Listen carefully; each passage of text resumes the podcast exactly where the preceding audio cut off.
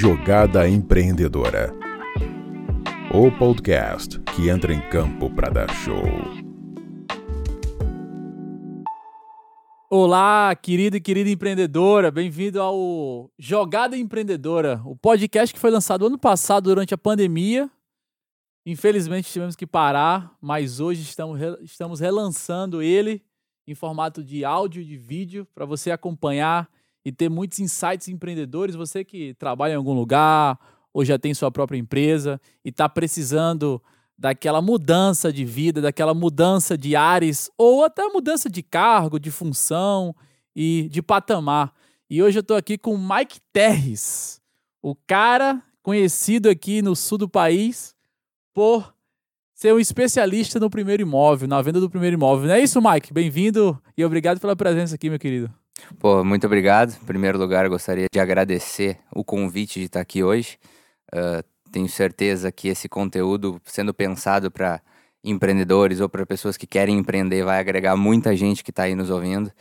E áudio, sou apaixonado por áudio, sou apaixonado por podcast, ouço muito podcast e tenho o maior prazer em poder estar aqui agregando um pouco do meu conhecimento para quem está aí ouvindo do outro lado. Para quem pensa que depois que acaba a faculdade para de estudar, tá enganado, né? O empreendedor tá sempre estudando, né, Mike? sempre, sempre. Eu sempre tô com dois, três livros na minha mochila ali, sempre estudando alguma coisa, sempre algum curso fazendo alguma coisa, sempre tem que estar tá se desenvolvendo. Muito bom. Cara, é, eu queria, antes da gente começar do assunto empreendedorismo, eu queria saber de onde tu veio, para que a gente entenda por que, que você se, se colocou nesse mundo do empreendedorismo, dos negócios, né? É, fala um pouco da tua infância aí, de onde tu veio, o que é que tu fez e como é que tu, tu veio parar até o que você está fazendo hoje. Bom, como a grande maioria de, de muitos empreendedores que estão aí nos ouvindo ou querendo empreender, eu vim de uma família humilde. Vim de uma família humilde. Uh, minha mãe, ela era faxineira, empregada doméstica. Meu pai era motorista de, de ônibus. E tanto ele quanto ela resolveram empreender juntos. Eles abriram um negócio, uh, um negócio um pouco diferente. Eles têm uma funerária, uhum. uma funerária. Então eu sempre tive empreendedores dentro de casa, mas que começaram do absoluto zero. Então eu sempre fui, sempre tive esse exemplo de, porra, tem que conquistar os negócios com o meu próprio suor, conquistar o meu negócio, uhum. ser dono do meu negócio, criar um negócio. Uh, muito pelo exemplo deles. Então tanto ele quanto ela sempre empreenderam. Uh, mas começaram de baixo. Que que você lembra, ou tua mãe e teu pai já chegaram a te falar sobre qual foi a motivação deles de abrir uma funerária, de empreender? Por não passar trabalho. Não passar trabalho, é, poder dar uma estrutura legal para a família. Porque, imagina, um motorista e uma empregada doméstica com um filho novinho. Eles queriam dar o melhor possível que eles poderiam pro filho, pra família, poder criar alguma coisa. Tá mais próximo também, né? Exatamente, exatamente. Então, o negócio deles foi criado basicamente por isso. Eles viram uma oportunidade, pô, vamos agarrar essa oportunidade e vamos fazer. Uhum. Vamos aprender no caminho. Então, a empresa começou com, com Fuca uhum. e a vontade. O Fuca, para quem não conhece, o Fuca é o Fusca. Eu sou do Nordeste, né? O pessoal chama de Fuca aqui. Lá no Nordeste a gente chama de Fusca mesmo. É isso aí. Começou com um Fuca e a vontade de fazer um negócio dar certo. Maneiro. E eu sempre tive muito esse, essa vontade de, de ter meu próprio negócio. Então, quando eu era novo, logo depois do ensino médio, fui estudar administração.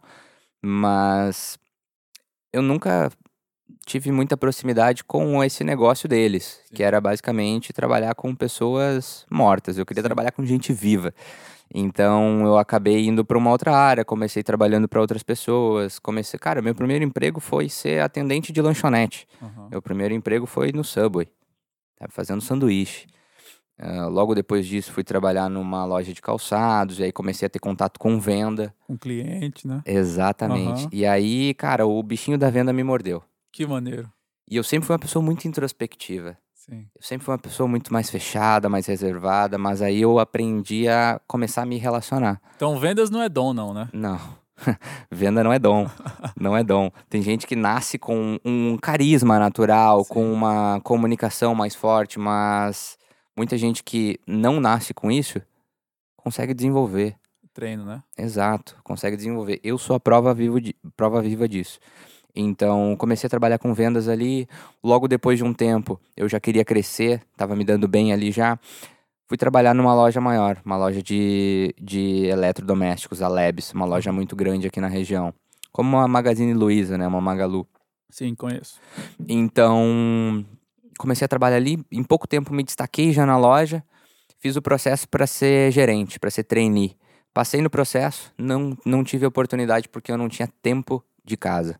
Uhum. Ah, Era uma empresa muito tradicional, então valorizava muito o tempo de casa. Pessoal mais velho dali, né? Exato. Então acabei me frustrando com aquilo ali e fui buscar um outro mercado.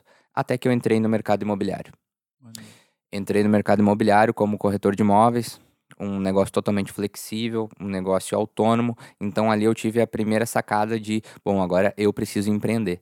Agora eu não sou mais empregado de ninguém, agora eu mesmo sou meu próprio empreendedor. Uhum. Ah, pouco tempo depois, cerca de nove meses como corretor de imóveis, tive a oportunidade de virar gerente de uma equipe. Uhum. E aí fui me desenvolvendo, fui me desenvolvendo, fui criando lastro nesse mercado, fui criando experiência, fui me destacando em cargo de gestão, de liderança. E aí, com o tempo, fui parar ah, diretamente trabalhando na MRV. Hoje, É, Mas é, deixa eu só entender um negócio. Porque a gente estava falando até aqui antes. Como que as pessoas, como você é, fez para crescer assim? Porque geralmente o que a gente vê aqui no Brasil é não é um crescimento tão acelerado como você está falando aí. Rapidamente foi para gerente, rapidamente foi, né? Teve um- uma ascensão no lugar que você trabalhava. Qual que era, o que é que tu pensava quando estava trabalhando assim para crescer rápido? O que é que você fazia para que houvesse esse crescimento? Porque não é todo mundo que consegue crescer. não. A maioria fica pelo meio do caminho, né? Exato. Exato. Eu sempre fui uma pessoa muito curiosa. Eu acredito que foi a curiosidade e a, digamos assim, a ir lá e fazer, sabe? Sim. Eu sempre fui muito curioso, eu sempre perguntava muito, queria aprender, queria entender como é que funcionavam as coisas, queria entender a lógica por trás de todo o sistema. E aí, por ter essa curiosidade e uma facilidade muito grande de repassar esse conhecimento para outras pessoas, uma Hum. didática muito boa, que eu comecei a ensinar o colega, comecei a ensinar outro colega. Então eu estava sendo um gerente antes de ser o gerente. Sim. Então eu primeiro exercia a profissão para depois ganhar o título.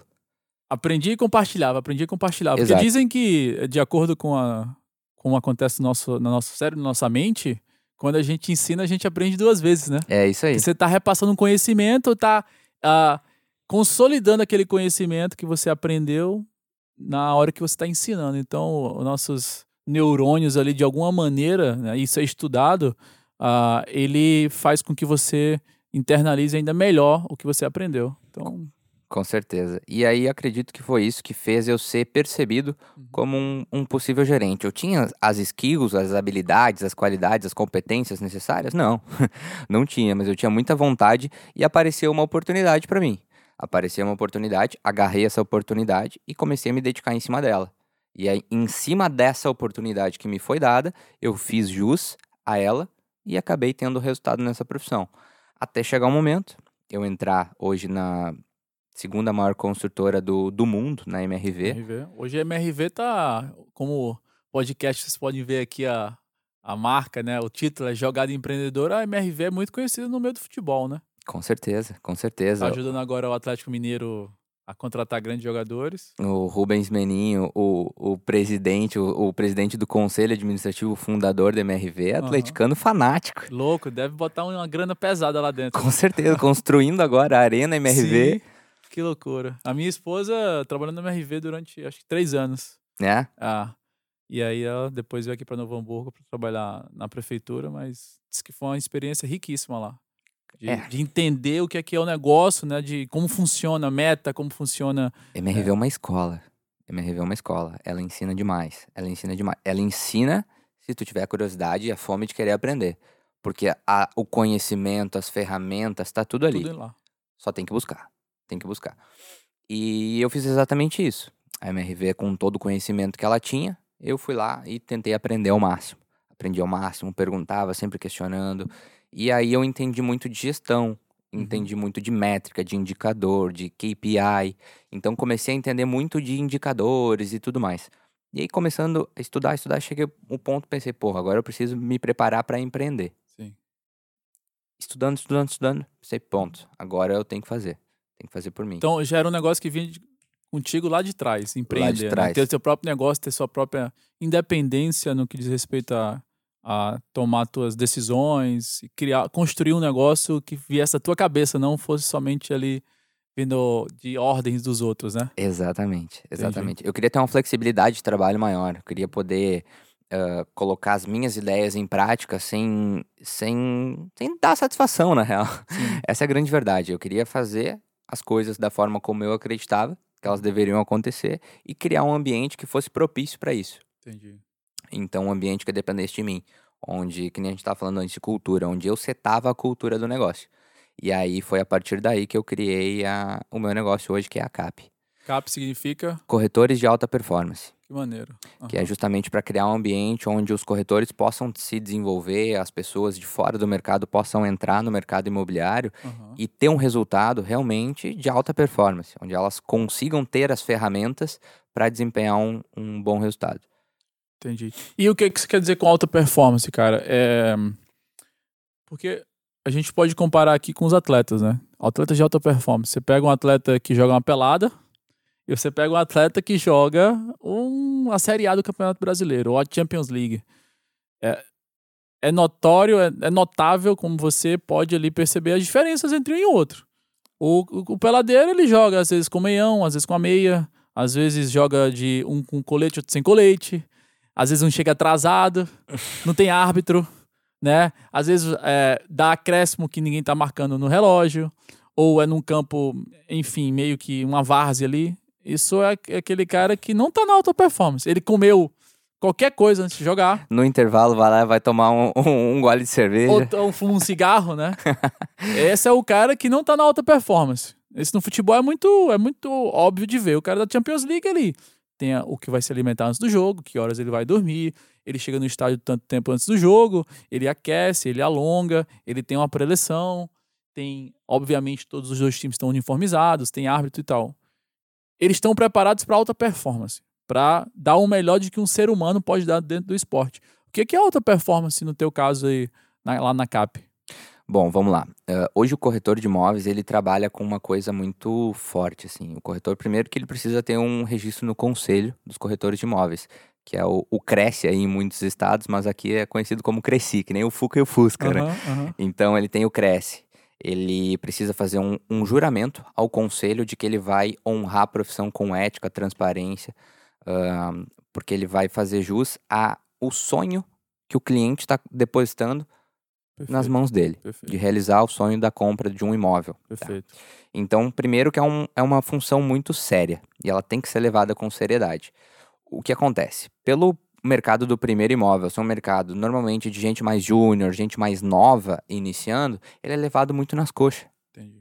Onde a pessoa não se importa com documentação, ela não se importa em realmente fazer com que o cliente saiba todas as taxas, ela não tem um atendimento de qualidade, ela não consegue entregar muitas vezes excelência para o cliente. Uhum. Isso reflete num pós-venda, re- se reflete numa venda mal realizada, num financiamento adquirido a uma taxa de juros maior do que precisaria ser.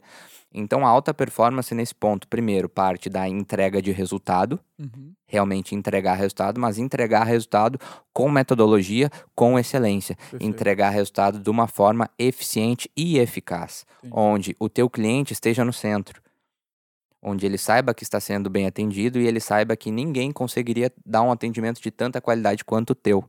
Perfeito. Perfeito. E o que é que te motivou a. Quantos anos tem a CAP já?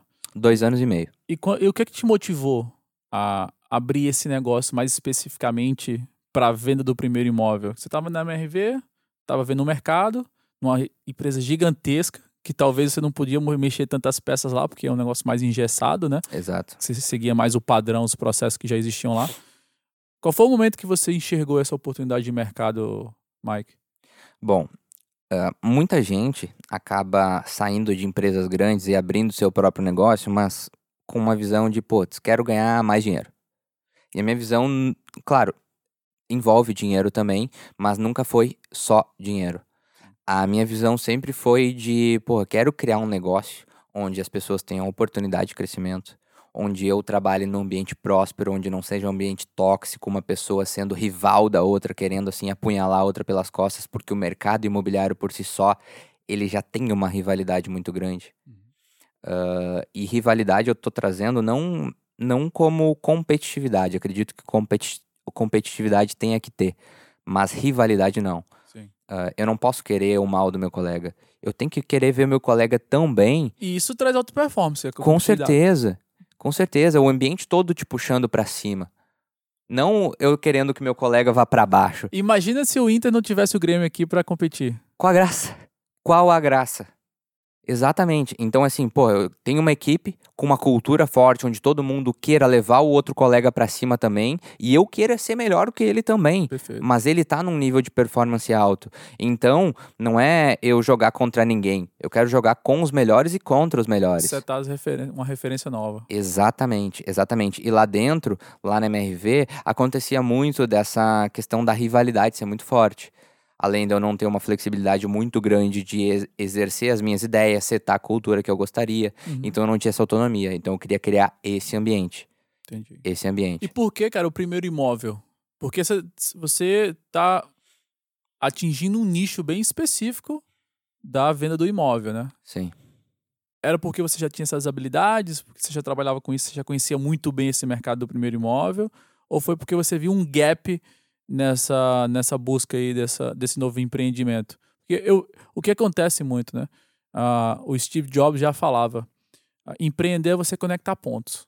Ou seja, você viver uma vida inteira fazendo alguma coisa, de repente você vai para outro ambiente e você consegue conectar um ponto desse ambiente com desse ambiente e consegue criar um novo produto, um novo negócio. Foi assim comigo. Tava te falando ali como é que uhum. aconteceu, né? Mas o comigo, basicamente, Mike, o que aconteceu foi que eu fui uma pessoa frustrada no futebol, porque eu não fui muito longe. Minha mãe, que está aqui no estúdio acompanhando a gente, a gente tem plateia, ela queria que eu estudasse. Eu estudo uma família de classe C, classe C alta. É, tinha condições de estudar na melhor escola da cidade. Porém, é, o futebol nunca me deu né, grandes oportunidades na vida. É, e chegou um momento que eu tive que largar o futebol para estudar. E por eu ter jogado futebol, ele me conectou numa oportunidade nos Estados Unidos. Se eu não tivesse jogado futebol, eu nunca teria me conectado lá, cara. Eu, talvez eu nunca teria ido para os Estados Unidos. Só que o futebol me abriu uma porta porque eu passei 15 anos da minha vida treinando. Então eu conectei o futebol com a educação e consegui jogar na faculdade americana. E quando eu voltei, cara, depois de formado, eu tava num, numa festa de comemoração de, um, de uma empresa de um amigo, lá em Porto Alegre. E aí tinha um pastor, que é um pastor nosso hoje, né, que acompanha a gente. Ele falou assim: Ale, vem cá. Deixa eu te falar uma coisa que você ainda não deve ter é, percebido. Você sabe que você não foi para os Estados Unidos para jogar e estudar, né? Então, como assim? Era meu sonho, eu fui para lá e, fiz tudo que eu queria. Fui para lá para isso mesmo. Os Estados Unidos, ele falou assim: os Estados Unidos e o futebol na sua vida, eles serviram para te preparar para esse momento que você vai viver agora. Ou seja, é, tudo que eu tinha vivido aqui, até aquele momento estava me conectando com outro propósito que eu ia ter agora, com outra missão que eu ia ter agora. Porque, na verdade, o propósito, eu costumo falar para. Eu dou muito treinamento, como você também. É, todo mundo tem o mesmo propósito na Terra. Todo mundo. O nosso propósito é ajudar outras pessoas.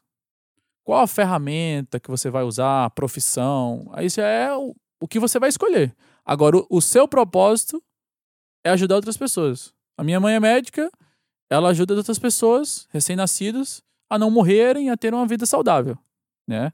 Pessoas a nascerem.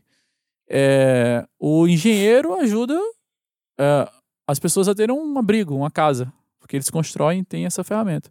Você ajuda a pessoa a tomar a primeira decisão de ter uma casa própria. Eu ajudo jovens que usam futebol e educação como ferramenta para terem maiores oportunidades. Então, o que acontece é que quando eu voltei para o Brasil, eu, eu eu estava preparado para um outro momento para continuar sendo meu propósito, que era ajudar pessoas, sabe? E, e o empreendedorismo ele te dá, ele potencializa isso, né, cara? Ele potencializa porque você não tá mais sozinho. Você tá com a ajuda de outras pessoas que têm o mesmo, as mesmas ferramentas e a mesma missão de ajudar outras pessoas. Né? Mas no teu caso aí, é, como é que foi essa. É, como que você conectou esses pontos? Por que, que tu escolheu estar tá fazendo o que tu faz hoje? Primeiro, porque eu tinha as qualidades e o conhecimento sobre aquele, sobre aquele mercado para exercer em cima disso. Uh, segundo, porque eu sempre quis ter próximo de mim pessoas que tinham um espírito de empreender também. Então, o mercado imobiliário eu permito, uh, ele me permite eu pegar uma pessoa sem muita instrução, mas que tem uma, uma fome muito grande, até tem um termo que é o, o PHD, que é o pobre, o honesto e o desesperado. É a uhum. pessoa que não tem recurso, uma pessoa que é honesta e que tem muita fome, que tem muita vontade de querer crescer. Eu permite eu consigo pegar essa pessoa, colocar dentro do mercado, dar oportunidades para ela que talvez ela não teria em outro mercado mais tradicional. Uhum. Então eu ensino ela a começar a empreender e eu seto com ela objetivos, metas, sonhos futuros para ela atingir. Porque muita garotada aí nasce e cresce. Pô, qual o sonho? Ser, jogador, de, ser jogador de futebol. Uhum. Mas quem é que nasce com o sonho de ser corretor de imóveis? Ninguém. Ninguém. Ninguém. Não era o meu. Ninguém nasce. Só que justamente a, a, missão da nossa empresa ela foi setada a partir disso. A nossa missão hoje, a missão da empresa é, são só três palavras: entender, capacitar e realizar. Entender que a pessoa não nasceu querendo ser um corretor de imóveis eu capacito ela para ela conseguir realizar o sonho dela mesmo. Perfeito. Então, o meu cliente, muitas vezes, ele não é o cara que está comprando o primeiro imóvel. É a pessoa que está comprando essa missão comigo. De entrar na profissão, usar a profissão como um trampolim para ela chegar onde ela quiser. Porque acaba não sendo o fim, é o meio de dela mudar de vida, transformar a vida dela Exatamente. e da família dela, né? Exatamente. E nesse meio do caminho tem muita gente que se apaixona pela profissão e passa a ser corretor de imóveis como sonho. Entendi. Qual, qual, qual, quais são os, os valores lá de dentro? Que a gente estava falando de cultura aqui, né? Sim. E a cultura de um negócio, na minha visão, é mais ou menos como a cultura de uma casa, de uma, de uma família. Algumas coisas você não permite lá dentro. Por exemplo, lá dentro da minha casa, eu não permito que ninguém fume. Porque eu não fumo e eu não aceito isso. É cultura da minha casa. A gente dorme cedo. A gente não dorme tarde. A gente acorda cedo. A gente dá valor à alimentação. Lá em casa, Raramente a gente, por exemplo, come pão, porque é uma coisa que não faz bem para a família. Dentro da empresa, como que você vê é, essa implantação desses valores e costumes? Tipo, faz muita diferença? O que é que vocês fazem lá para buscar essa alta performance que a gente estava falando? Normalmente, quando uma pessoa vai criar uma empresa, em qualquer escola, qualquer curso de administração, fala tem que criar missão, visão, valores. Uhum. E muita gente leva isso na brincadeira, né? Não, isso aí é, é, é besteira. É só para cumprir tabela. É, só para deixar lá na parede. E na real que não, cada vez mais a gente descobre que é isso que faz a empresa ter sucesso ou não. Mas é realmente prestar atenção nisso e fazer com que aquilo se solidifique e faça parte do ambiente. Então os nossos valores lá hoje são quatro. É transparência radical, excelência, empatia e auto-performance. Auto-performance no sentido de eu tá sempre buscando o melhor de mim. Eu, por exemplo, eu errar não tem problema, mas eu tenho que aprender com o erro.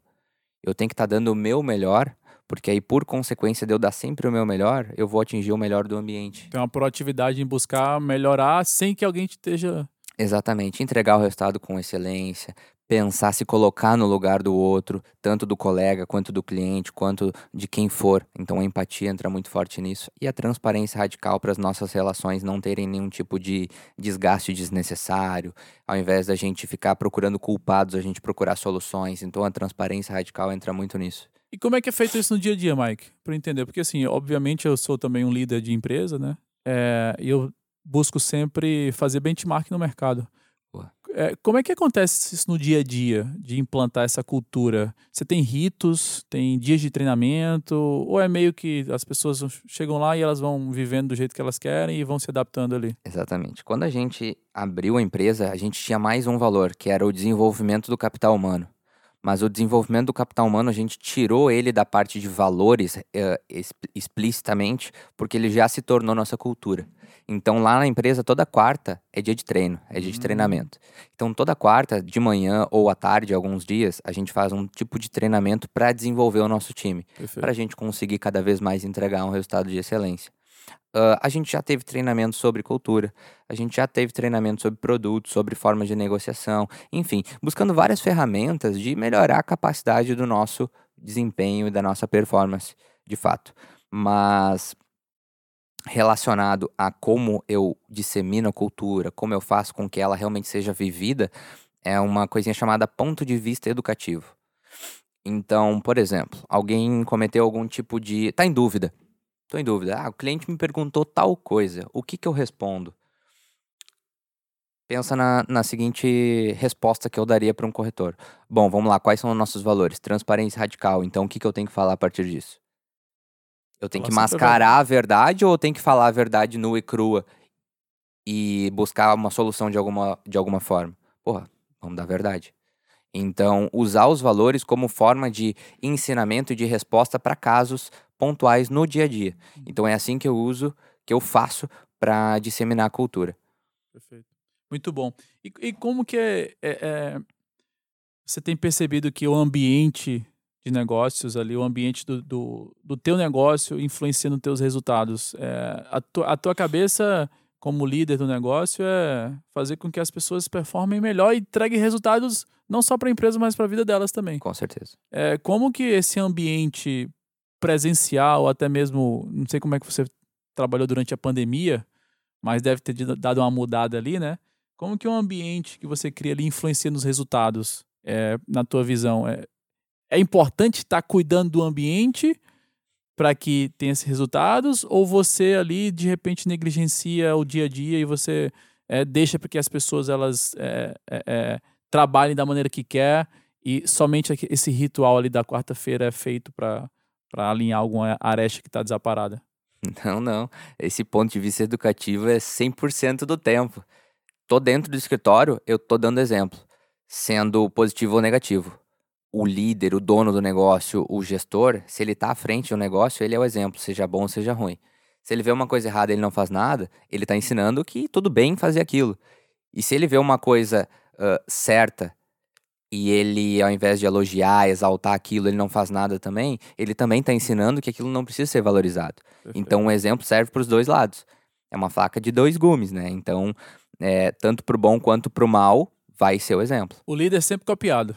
Exato, exato. Então, por exemplo, ah, alguém deixou sujeira em cima da mesa. Se eu não gosto de um ambiente assim, eu vou lá, vou limpar o negócio e vou ensinar que, ó, não pode acontecer isso.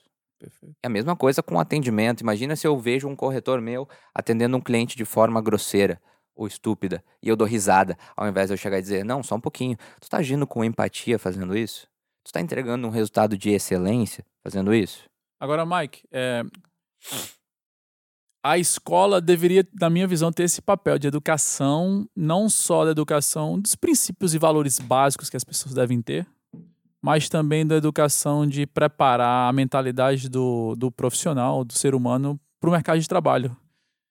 Cara, eu tenho uma dificuldade tremenda, cara, de encontrar pessoas já é, bem preparadas. Não vou dizer que prontas, porque ela nunca vai estar pronta, porque vai estar aprendendo ali dentro da empresa o que a empresa entrega, o que a empresa faz. Mas é difícil encontrar a galera com a mentalidade de, competi- de competição, uma mentalidade de crescimento, uma mentalidade é, protagonista, sem vitimismo, sabe? Aquele Sim. negócio. Cara, o que eu pego de gente assim, é, se vitimizando pela situação atual deles é, tipo assim, é louco. Ah, mas a pandemia. É, mas é porque a, a a situação do Brasil tá difícil. Ah, mas é porque eu não tenho isso. Ah, mas é porque eu moro longe. Ah, mas é porque meu computador ou meu celular não é tão bom. Cara, acontece isso muito com você. Como é que você faz pra contornar essas situações? A gente tem lá um dos, do- um dos nossos das nossas frases, os nossos lemas do código de cultura é eu direciono, ah, desculpa, eu comando, eu direciono e se precisar eu resolvo. Como assim? Se colocar no protagonismo do negócio. Eu sou o responsável por isso. Então, por exemplo, a gente tem lá um, um cargo que é o do corretor sênior Uhum. que ele auxilia o corretor júnior. Eu ensino o júnior. Olha só, júnior, quando tu tiver algum cliente, qualquer tipo de negociação, por mais que tu tenha alguém te supervisionando, além do suporte do teu gerente, o negócio é teu. É teu. E se alguma coisa der errado, a culpa é tua. Então, assim, outro, outro do nosso lema é comunicação, comunicação, comunicação. Então, vamos lá. Pa- partindo desse princípio, da comunicação e do protagonismo. Se tu precisa de ajuda pra alguma coisa, tu vai esperar que o sênior tome a frente pra ti ou tu vai lá e vai resolver? Tu vai comunicar que tu precisa de ajuda e vai lá e vai tomar a frente vai resolver o negócio. Então, partindo desse princípio, a gente usa a cultura como forma de treinamento. Então, assim, não interessa a situação. Putz, tá ruim, tá caindo o mundo. Não interessa. Não interessa. Tá no meu. Tá no meu. Na, na minha linha de controle. Então vou lá e, e vou resolver aquilo de alguma forma. Não tá no meu controle? Putz, que pena. Mas tá no meu controle eu me colocar como que eu vou reagir frente àquela situação. Então, se é uma situação adversa, como que eu vou reagir? Vou reagir como coitado, como vítima, como sofrendo aquilo? Ou não? Vou me colocar numa posição de, putz, a partir disso aqui, o que, que eu posso fazer para o negócio dar certo? Então, é justamente essa postura frente a, um- a uma adversidade. A postura de vítima, a postura de protagonismo. E a partir dessa postura de protagonismo, eu tenho muito mais ah, margens para conseguir ter um resultado e ter uma performance. Então, muita gente chega com essa visão de vítima e tudo mais, mas é um trabalho de, de, de formiguinha tirar isso logo da pessoa. Diariamente. Exato. É uma construção. Ou a pessoa talvez ela não vá se dar tão bem nesse mercado. Entendi. Ela percebe logo ali que ela não vai. Não tá tão disposta assim a aprender. Porque eu falo sempre, cara, é, a gente trabalha muito com a visão de vendas. É, não com a visão de venda de trocar um produto ou um serviço por dinheiro, mas a visão de venda de influenciar pessoas. Eu tô vendendo, eu tô influenciando. Né?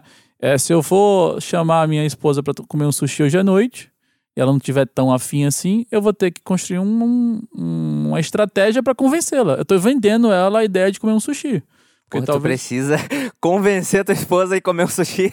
Eu tô dando um exemplo. A minha esposa ama sushi. Geralmente é o contrário, né? Eu É. quero comer uma pizza e ela quer comer sushi. é, eu também sou assim. eu- eu- Mas eu é. Os dois vencem pelo sushi. Falou sushi, porra, vamos.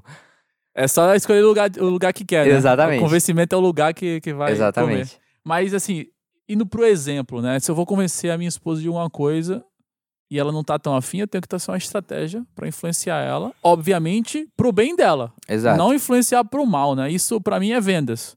Eu, quando eu sento na mesa com o pai e com o atleta, eu, eu vou influenciar ele para que eles tomem a decisão de jogar futebol nos Estados Unidos. Porque eu sei que foi o melhor para mim, que eu passei por isso, e eu sei que vai ser o melhor para eles. Só que não adianta eu ir com o meu ponto de vista, com a minha visão. Eu tenho que entender e me colocar na cadeira do cara para entender quais são os paradigmas que eu preciso quebrar para que ele possa ser influenciado. Porque o cara geralmente ele vem assim, Mike. Não, já fui muito enganado. Futebol só tem trapaceiro. Não, esse negócio aí de levar meu filho pro, pro exterior. Não, isso aí é muito complicado. Mas ele vai amanhã.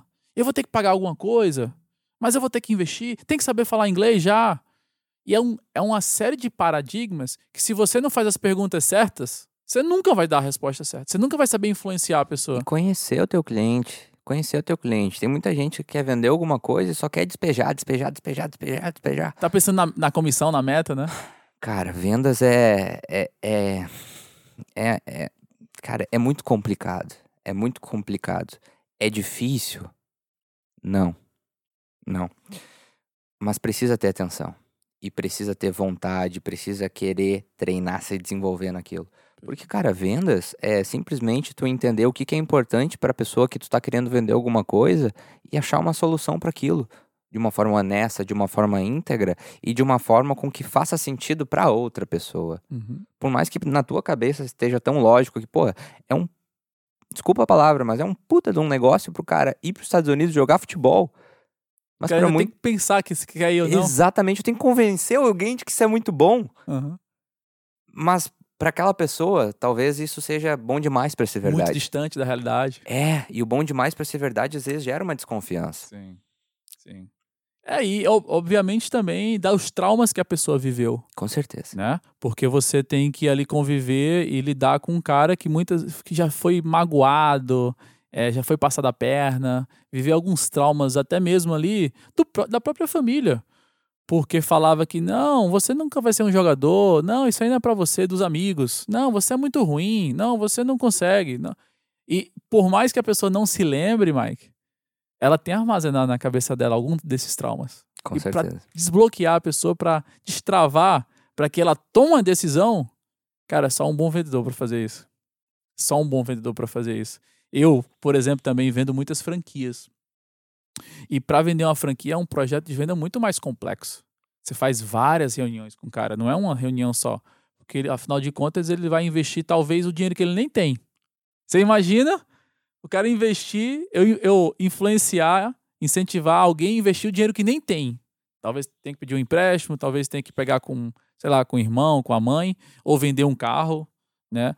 É, só que aí que tá. Quando você entende o sonho do cara, que o sonho não tem preço, que o desejo que ele já tinha antes pode ser realizado com a ajudinha da gente, e que a gente passe uma visão que aquela decisão, se ela não for tomada naquele momento, talvez ele nunca tenha aquela oportunidade. Porque as decisões mais fáceis é muito tranquilo de tomar, né? Se eu vou ali, sei lá, pegar um metrô para ir pro, pro, pro aeroporto e eu tenho dinheiro no bolso, é muito fácil tomar decisão, pô. Vou de metrô aqui. Agora, se eu vou tomar uma decisão de mudar de cidade e eu não tenho dinheiro para comprar a passagem, mudar para os Estados Unidos como eu fui. Quando eu decidi ir para os Estados Unidos, eu não tinha dinheiro para comprar a passagem. Eu não tinha dinheiro para pagar nada, na verdade. E minha mãe muito menos, que ela não se planejou para pagar um intercâmbio para mim. Só que eu já tinha determinado que eu queria aquilo. Como eu ia fazer? Aí, cara, eu tinha que achar a solução. É como você estava falando, da cultura, né? Eu sei que eu, eu preciso entregar isso aqui. Como eu vou fazer, cara? Eu tenho que ir atrás. E aí ele foi atrás de um emprego, de dois empregos, de três empregos. Juntei dinheiro por um ano. Deixa eu te fazer uma pergunta, Yali. Quem é que te ensinou isso? De correr atrás do que tu precisava? Como que tu aprendeu isso? Como tu pensou o seguinte, pô, isso depende de mim. Como que eu faço para chegar lá? O que é que te ensinou isso? Cara, é, primeiro, é, eu sempre fui uma pessoa muito Na escola curiosa. não foi, né? Não, foi péssimo na escola. Péssimo. Obviamente, quando eu me esforçava, eu tirava a nota que eu precisava. Mas eu nunca tive muito interesse na escola. Mas a escola não ensinou isso. Não, não foi na escola. Não foi na escola. A escola me ensinou a ir buscar um emprego e fazer o que todo mundo estava fazendo. Ou um concurso público ou um emprego em uma multinacional. Foi isso que a escola me ensinou. Né? Fazer o melhor vestibular, porque a partir do curso que eu fizesse, as portas iam se abrir mais. Se eu fizesse, na época que eu fiz, não era nem Enem, era vestibular. Era engenharia, direito ou medicina. Se você não fizesse um desses três, você era aquele cara já escanteado. Não, esse cara aqui não vai dar muito certo na vida, não. Vai fazer educação física, administração, que é um curso fácil de passar, é, é, é outro, biologia, enfermagem. Era o curso ali do povão. Quem queria ter um emprego melhor tinha que fazer um desses três. E eu, desde aquela época, cara, eu falava assim: não é possível que eu tenha que fazer o que todo mundo está fazendo para ter sucesso. Né? E eu fui um cara muito curioso. Uns três. Eu, acho que um das. das da, do que mudou minha rota, assim, foi eu ter ganhado um computador com 13 anos de idade. Isso abriu minha mente, assim, de forma absurda. Eu, obviamente, eu, a intenção inicial era para jogar, joguinho. 13 anos de idade, você não vai fazer nada. Naquela época a internet era de escada. Eu só podia entrar na internet depois da meia-noite ou no final de semana. Né? Então, assim, eu não podia ter muito acesso à informação. Só que depois que eu, que eu conheci a internet, eu falei, cara, tem muita coisa aqui que eu não tô aprendendo na escola, cara. Aí aprendi a desenvolver sites, aprendi a desenvolver aplicativos, aprendi a, enfim, tudo que tinha ali na época é, que, que, que eu tinha acesso no computador, não tinha na escola. E eu comecei a ganhar dinheiro fazendo isso. Eu lembro até hoje, e não sei se a minha mãe vai lembrar, que é, eu, eu conheci um cara no Mirk, na época era como se fosse um, um Orkut, um Facebook. Era um Mirk, era o ICQ, Mirk, era um bate-papo. Duas horas da tarde no sábado ou do domingo, quando a internet ficava de graça, ou era uma, uma era, um, era uma discagem só, né? É como se fosse você paga só para conectar, depois você não paga mais nada. Molecada, se estiver ouvindo esse podcast, nem sabe o que a gente tá falando. É louco, né? O cara é louco. E aí eu conectava e todo mundo entrava na sala de chat para conversar. E aí eu entrava na sala de chat de desenvolvedores de site. E eu vi o cara falando aqui, eu falei, é isso que os caras estão falando, cara, desenvolver site, desenvolver site, desenvolver site. E eu lembro que o primeiro site que eu fiz foi para uma namorada minha, né, no Dia dos Namorados. Fiz um site lá cheio de coração e tal, com um background bonito e tal. E eu mostrei na escola, a galera ficou, uou, o Yali fez um site e tal, não sei o que. Foi o, o dia que falaram de mim na escola. E aquilo ali, caramba, cara, se eu fizer isso aqui mais vezes, as pessoas vão me reconhecer mais. E quem sabe eu posso até ganhar alguma coisa com isso. E eu comecei a fazer site. E teve um dia que eu fiz um. Eu ajudei um amigo meu a fazer um site, porque ele já era mais avançado. E eu falei, mãe, eu, eu ganhei 50 reais por fazer isso. 50 reais na minha, na minha época ali era um, é um dinheirão. Porque eu ia pro shopping com 5 reais, ia pro cinema, comia uma casquinha de sorvete e voltava para casa. Com 5 reais, 10 reais. E 50 reais, pô, ganhei um mês inteiro de shopping e, e cinema. E eu falei pra minha mãe, ganhei 50 reais. Ela falou, e me, me dá a sua conta do banco, porque eu não tinha conta na época. E ela falou: Isso é mentira, você vai roubar meu dinheiro, vão roubar minha conta, vão roubar não sei o que. Eu falei: Não, me dá, mãe. Não tem como roubar você com a sua conta só, cara. E aí convenci ela. E a gente, eu lembro desse dia, a gente foi pro shopping, almoçou. Sempre no domingo a gente ia pro shopping almoçar. E depois tomar uma casquinha de sorvete do McDonald's. Era um real a casquinha na época. E aí tinha uma. Bons tempos. É, tinha uma máquina de um caixa eletrônico pra sacar dinheiro. Falei, mãe, não esquece, tem que tirar os 50 reais. Ah, não, isso não deve ter caído, não. Não deve cair, não. O cara tá, tá te enrolando. Falei, não, mãe, tem os 50 reais lá que eu ganhei, que o cara me mostrou o comprovante. Ela tirou o extrato lá, aí tinha lá, 50 reais, entrada. Aí, cara, eu lembro que foi um dos dias mais felizes da minha vida. Meu primeiro salário. Meu primeiro salário, que eu que fiz, ninguém me falou nada que eu podia fazer isso. Com que idade isso? Com 13, 14 anos. Eu tava na oitava série, eu acho. Oitava série eu tava. E aí, desde esse dia, eu falei, cara, eu quero fazer alguma coisa que eu vá criar não para trabalhar para os outros. E a partir de então, Mike, tudo que eu fui fazendo, eu fui estudando, indo atrás do próprio conhecimento que eu precisava para é, construir, para é, fazer alguma coisa que eu ganhasse dinheiro. Foi cara. se preparando para estar onde tu está hoje. Isso, exatamente. Então, assim, eu fui sendo empreendedor sem saber. E, cara, dos livros de empreendedorismo, de programação, cara, eu amava. Eu ia pro shopping, pra, pra livraria, para comprar livro para estudar em casa sozinho. Depois a minha mãe me incentivou mais me colocando na Microcamp na época, Microlinks, essas escolas aí de para aprender Excel, aprender PowerPoint, programação. E eu fui me desenvolvendo, cara. Então assim, o que mudou a minha trajetória foi ter conhecido a tecnologia, né, o acesso à informação muito antes do que meus amigos tinham. Né? Porque na escola não me dava aquele acesso àquilo tudo que eu estava tendo na internet, né? E desde então foi isso. Eu fui trabalhar em empresas é, com programação, fazendo websites. Fiz ciência da computação aqui no Brasil né, por três semestres. É, estagiei em lugares também que aprendi bastante. E toda essa base de tecnologia me permitiu que eu construísse um, um projeto que, através da tecnologia, pudesse ser escalável. Porque hoje o que é que eu faço? Eu ensino o atleta a conseguir a bolsa. Se eu pegar na mão de cada atleta, é, eu não consigo escalar. Sim. Se eu ensinar para ele, se eu der um livro para ele, falando assim, você faz isso, isso, isso, isso, ou se eu, der um, se eu der uma ferramenta de tecnologia, um portal, onde ele tem um passo a passo, eles vão conseguir por conta própria. Então, essa visão de escala, ela veio muito através da, da tecnologia, né? Eu não consigo fazer isso sem tecnologia. E tu consegue difundir o teu conhecimento para muita gente, tu consegue Exato. gerar oportunidade para muita gente que não teria essa oportunidade se o IAL não existisse. Perfeito. Se ele não tivesse aprendido a fazer isso aí lá atrás, ou não tivesse essa.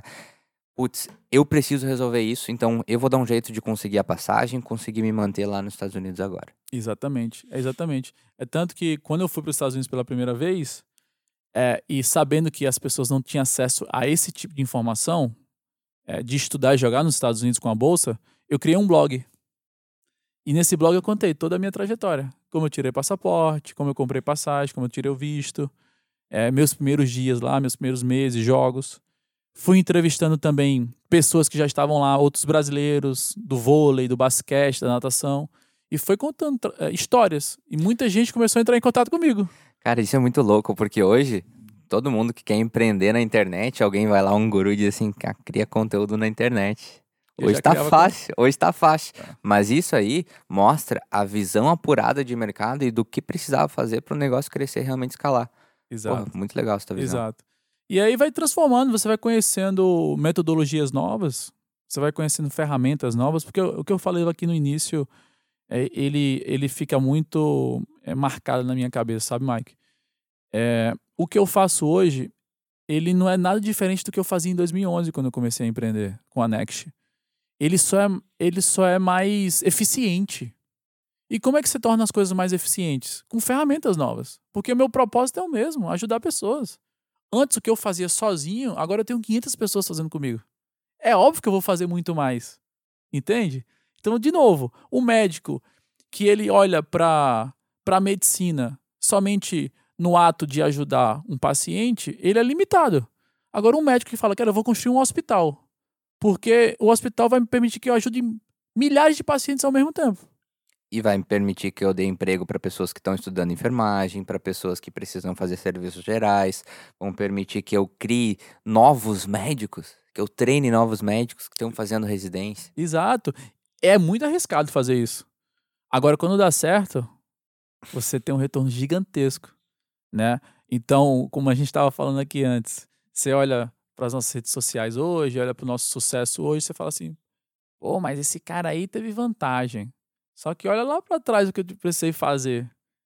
A decisão que eu precisei tomar, arriscada, corajosa, antes de todo mundo, para poder chegar até aqui, sabe? Então, falando em empreendedorismo, falando em é, uma visão empreendedora, eu, eu a, o conselho que eu dou né, para todo mundo é que busque ferramentas melhores para escalar o que você já faz. Porque se você ficar vendendo as suas horas para um empregador, para uma empresa, você vai ficar limitado. Você pode até ganhar bem. Você pode até ganhar bem. Só que você poderia estar ganhando 10 vezes mais. Aí eu te pergunto: entre ganhar 10 e ganhar 100 mil, qual que você prefere? Eu ganhar 100. Você só precisa aprender ferramentas novas, cara. Você não precisa é, construir um, um foguete. E muitas vezes uma coisa que vai te fazer muito mais feliz, né? Você vai estar ajudando muito mais gente. Teu significado vai ser muito maior, sabe? A quantidade de pessoas que você ajuda é, é imensamente maior. E isso, o retorno também é muito maior. Mas sabe, ele tem uma coisa que é muito forte também, principalmente no brasileiro, que é uma cultura que foi muito impregnada na gente. Não sei explicar historicamente o porquê, mas a pessoa que é rica, o empreendedor, a pessoa que tem muitos negócios, ela é vista com maus olhos, ela é vista como vilão. Aqui no Brasil. É. Aqui no Brasil, lá nos Estados Unidos é rei. Exatamente. Exatamente. Pô, olha quanto emprego gera. Olha quanto emprego já. Quantos empregos tu gerou já hoje?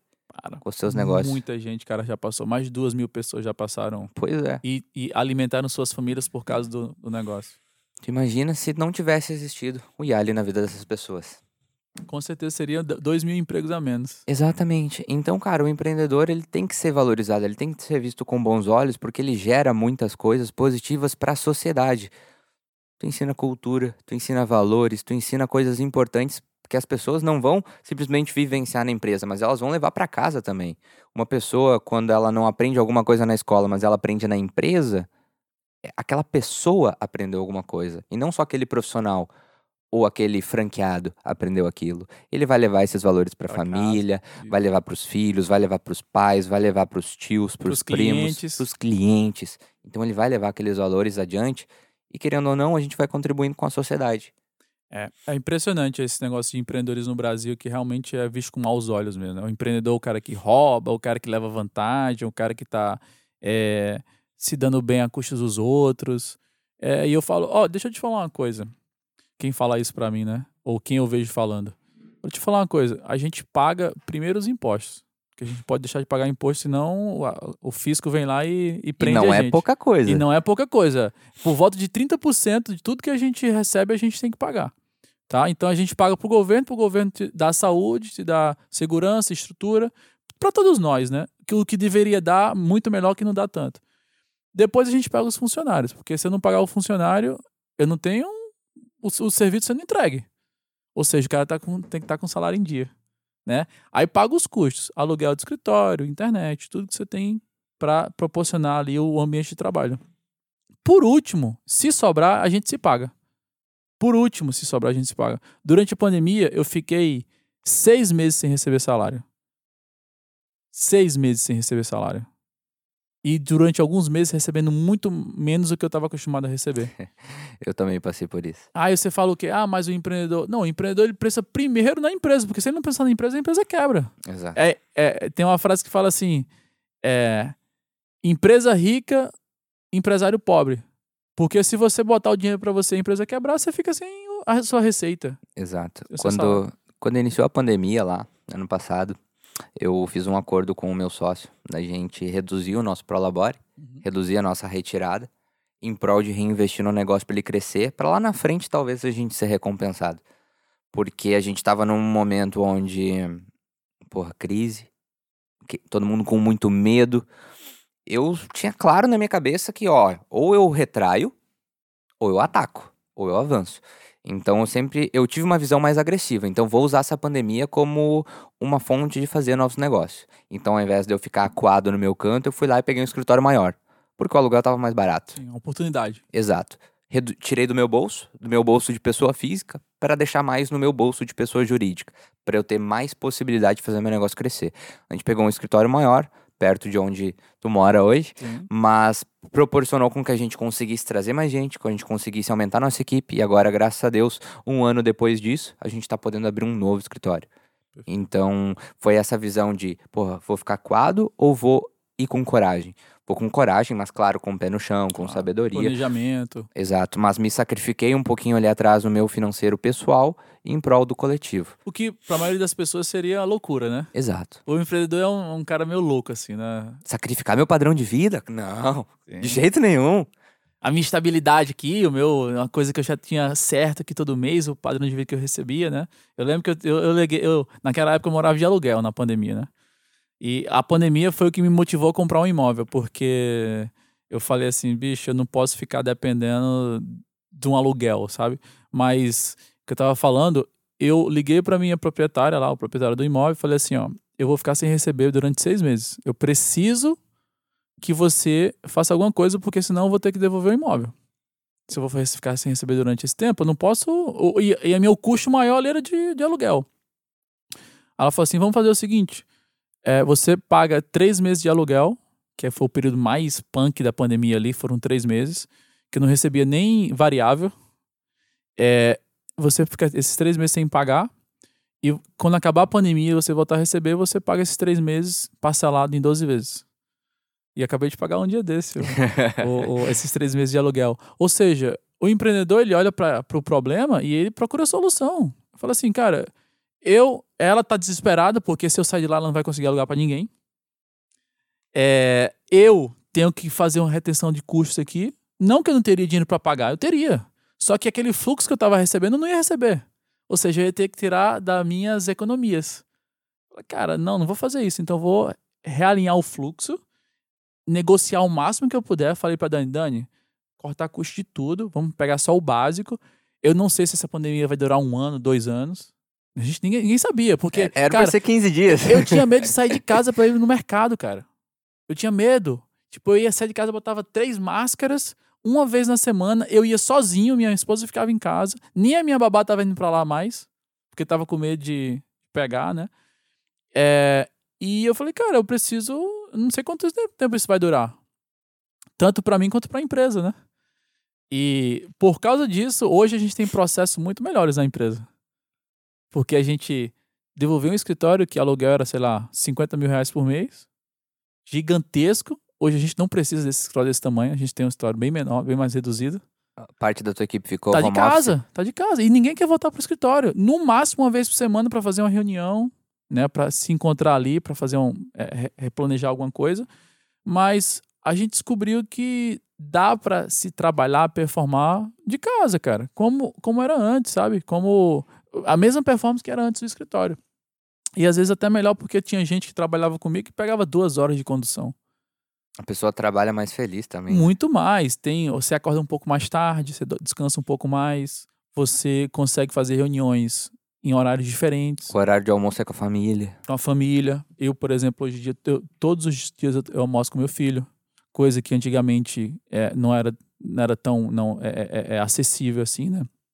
Então, como a gente estava falando, né, o empreendedor ele precisa encontrar as, as, as oportunidades e transformar as, as, limona, as limões em limonadas, né? É isso aí. Senão, meu, irmão, você fica no, no meio do caminho. Agora, deixa eu te perguntar uma coisa, Mike. Como é que é esse negócio aí de tirar o cara do zero, do nada, e, e ensinar ele a vender? Cara, primeiro, contratação. A contratação tem que ser muito acertada. Então, como a gente descobriu que o, o gap desse mercado era justamente o treinamento, bom, como que eu falho menos na rotatividade? Uhum. Se eu treinar a pessoa errada, ela vai acabar saindo. Então, como que eu faço para a pessoa não sair com tanta frequência? primeiro eu tenho que pegar a pessoa que vai aderir ao treinamento. Perfeito. Como é que você pega essa pessoa que vai aderir ao treinamento? Entrevista e teste de perfil. Ah, A entrevista extremamente direcionada para o negócio que eu quero, para eu entender se a pessoa está alinhada com os valores da minha empresa, se ela está alinhada com o propósito do negócio, se ela tem as skills necessárias comportamentais. O mínimo ali necessário, né? Exato, mas a- mais as skills comportamentais, não tanto as técnicas, porque as técnicas eu tenho muita facilidade para ensinar. Certo. Depois disso, a gente faz uma análise de perfil comportamental da pessoa. A gente tem uma ferramenta lá que a gente usa, o teste DISC. Ah, ah. É uma ferramenta bem legal. Então, a partir disso, se a pessoa está alinhada com a cultura, tem as ferramentas ah, ah, comportamentais necessárias e ela tem muita vontade e, e, e deu aquele fit com a empresa, ela pode entrar. Já é o primeiro filtro que você faz. Exato. Tá. Aí, se ela entrar, cara, é um processo de dar atenção para a pessoa. É que nem aquilo que a gente estava comentando antes da gente começar o podcast. O, o não existe processo sem pessoas. Então é eu pegar a pessoa e realmente ensinar ela como ela faz o processo da melhor forma possível, entendendo as particularidades de cada pessoa, entendendo que aquele profissional ele é único e que ele vai ter as suas, ahn, os seus pontos do- da sua essência que vão ser sobressalentes em relação a alguma outra pessoa. Ser potencializado a partir daquilo. Exato. Porra, adianta eu botar um zagueiro no ataque? Você vai tirar, extrair muito pouco dele. Exato. O que, que eu faço com o goleiro? Deixo no gol ou deixo ele na lateral direita? Deixo o cara no gol. Então a mesma coisa funciona com o corretor de imóveis. Adianta eu pegar uma pessoa extremamente introspectiva e colocar para fazer ligação para cliente? Não vai dar certo. Muito provavelmente vai- ela vai se sentir frustrada e vai Exato. querer sair. Exato. Tá, mas é tão fácil pro fulano, por que, que não é pra mim? E às vezes a pessoa, muitas vezes, ela não tem essa, esse autoconhecimento de simplesmente entender que o fulano tem uma skill natural diferente da tua. Perfeito. Então, parte desse ponto que o treinamento lá ele é muito individualizado. Ele tem um, um processo, um método genérico, mas que no dia a dia ele é individual com cada um.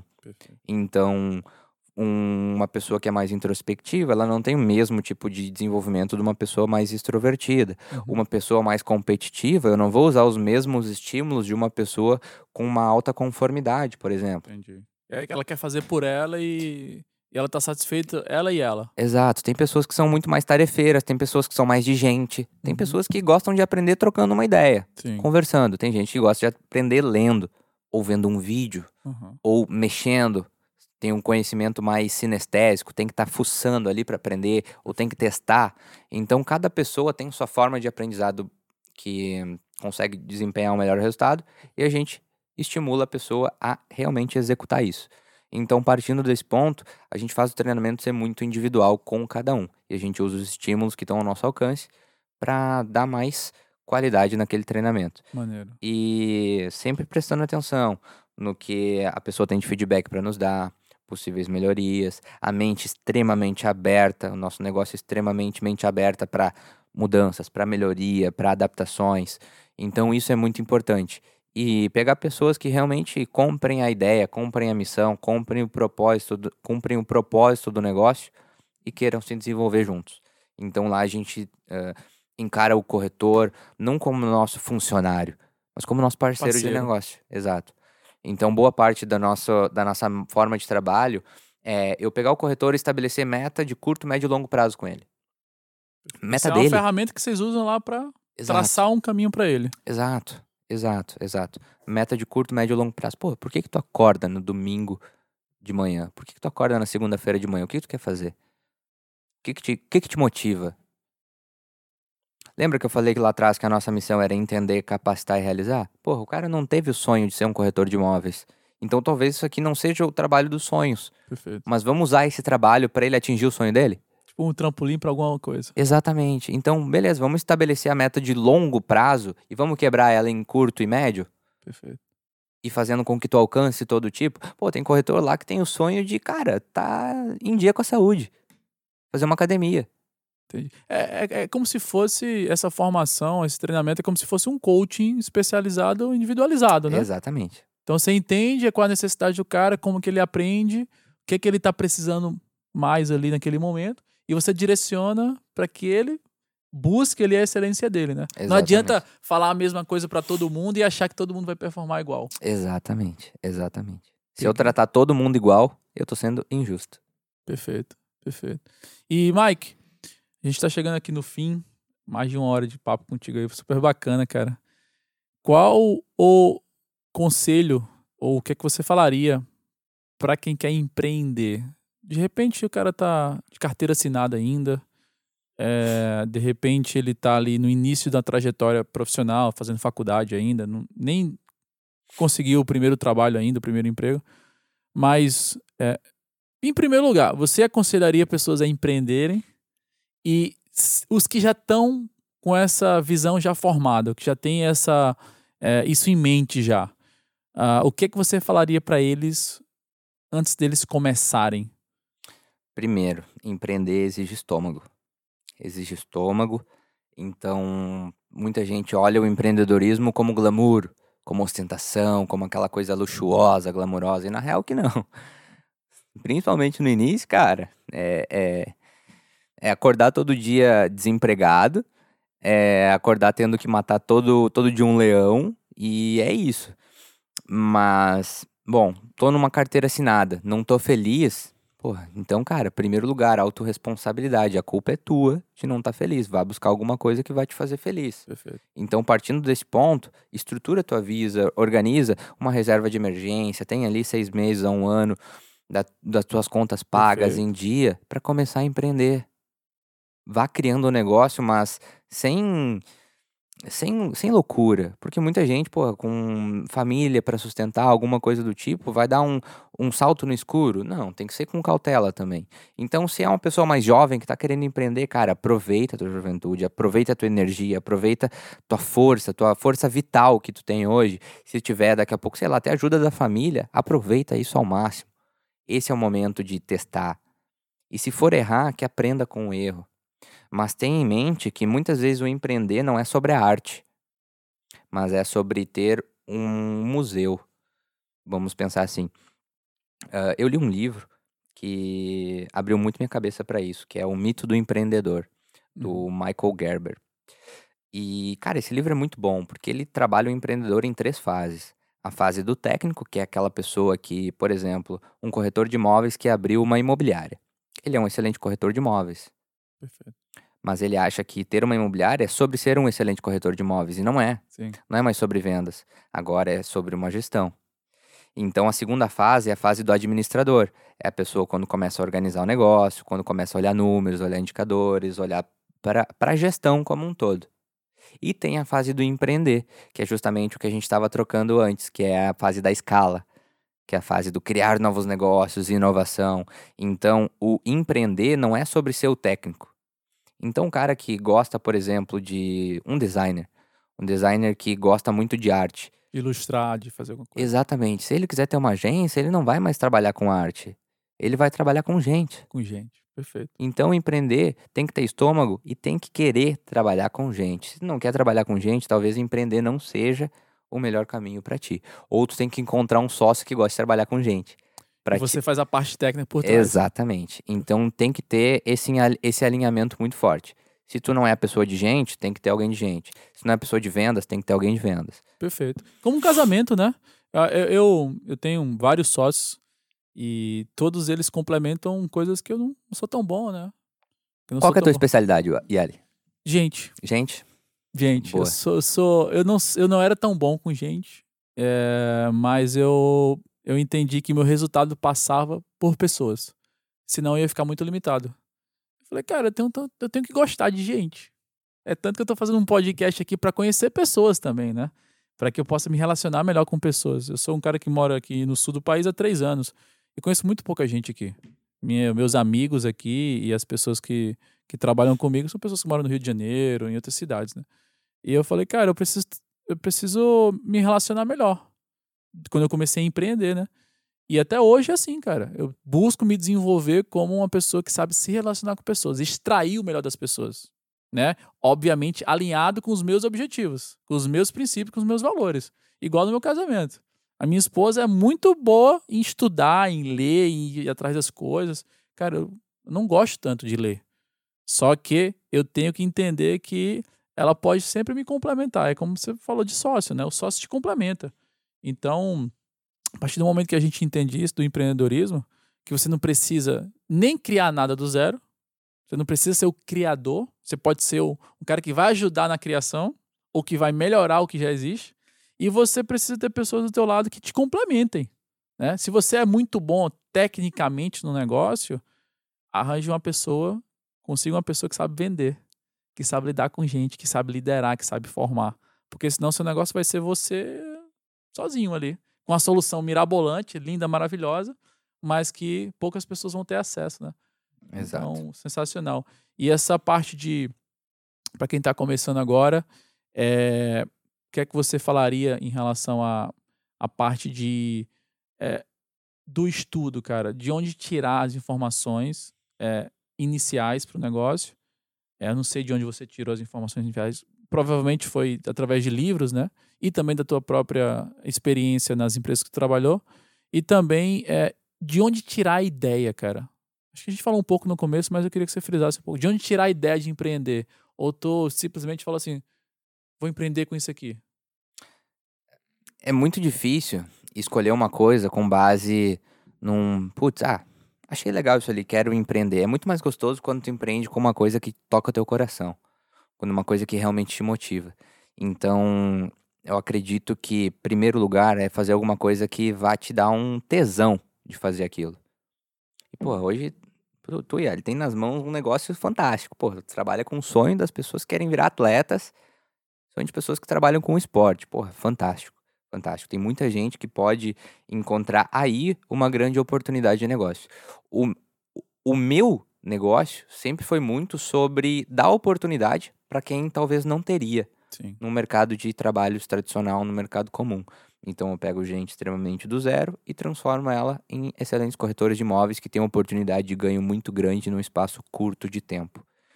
Mas de onde tirar a ideia de empreender, cara, do que toca o teu coração. Essa é a dica que eu dou. Do que realmente te motiva, do que realmente faz acordar e buscar alguma coisa. Então, Perfeito. normalmente, as pessoas tendem a. nossa, preciso criar um negócio extremamente mirabolante. Não, cara, faz um negócio que te toca o coração com vontade, com carinho, com, com zelo, que o resultado vem. O resultado vem. Uh, aprende técnicas de como crescer o um negócio, como escalar o um negócio, que o resultado vem. É, a maioria dos negócios inovadores que estão surgindo aí cada vez mais são só para alguma coisa que já existia de uma forma melhor. Perfeito. Tem um cara que fala assim que não adianta você ficar olhando se o mercado que você vai empreender é grande. Porque as pessoas geralmente falam assim: não, é porque vendem muita bola. Então eu vou fazer uma bola nova aqui para vender também. Só que se teu tesão não for fazer bola, meu Não amigo, vai. a tua bola não vai muito longe. Não vai. Então é, é, é, é é uma potencial de propósito que você tem na sua vida. Exato. Eu amo futebol. Eu minha vida foi transformada através de futebol e eu acho que eu posso ajudar outras pessoas a transformarem suas vidas através do futebol. Então É. é um potencial que eu tenho porque eu já fiz isso, eu acredito nisso e eu só tô influenciando outras, outras pessoas para seguir o mesmo Com caminho. certeza. O meu caminho foi igual.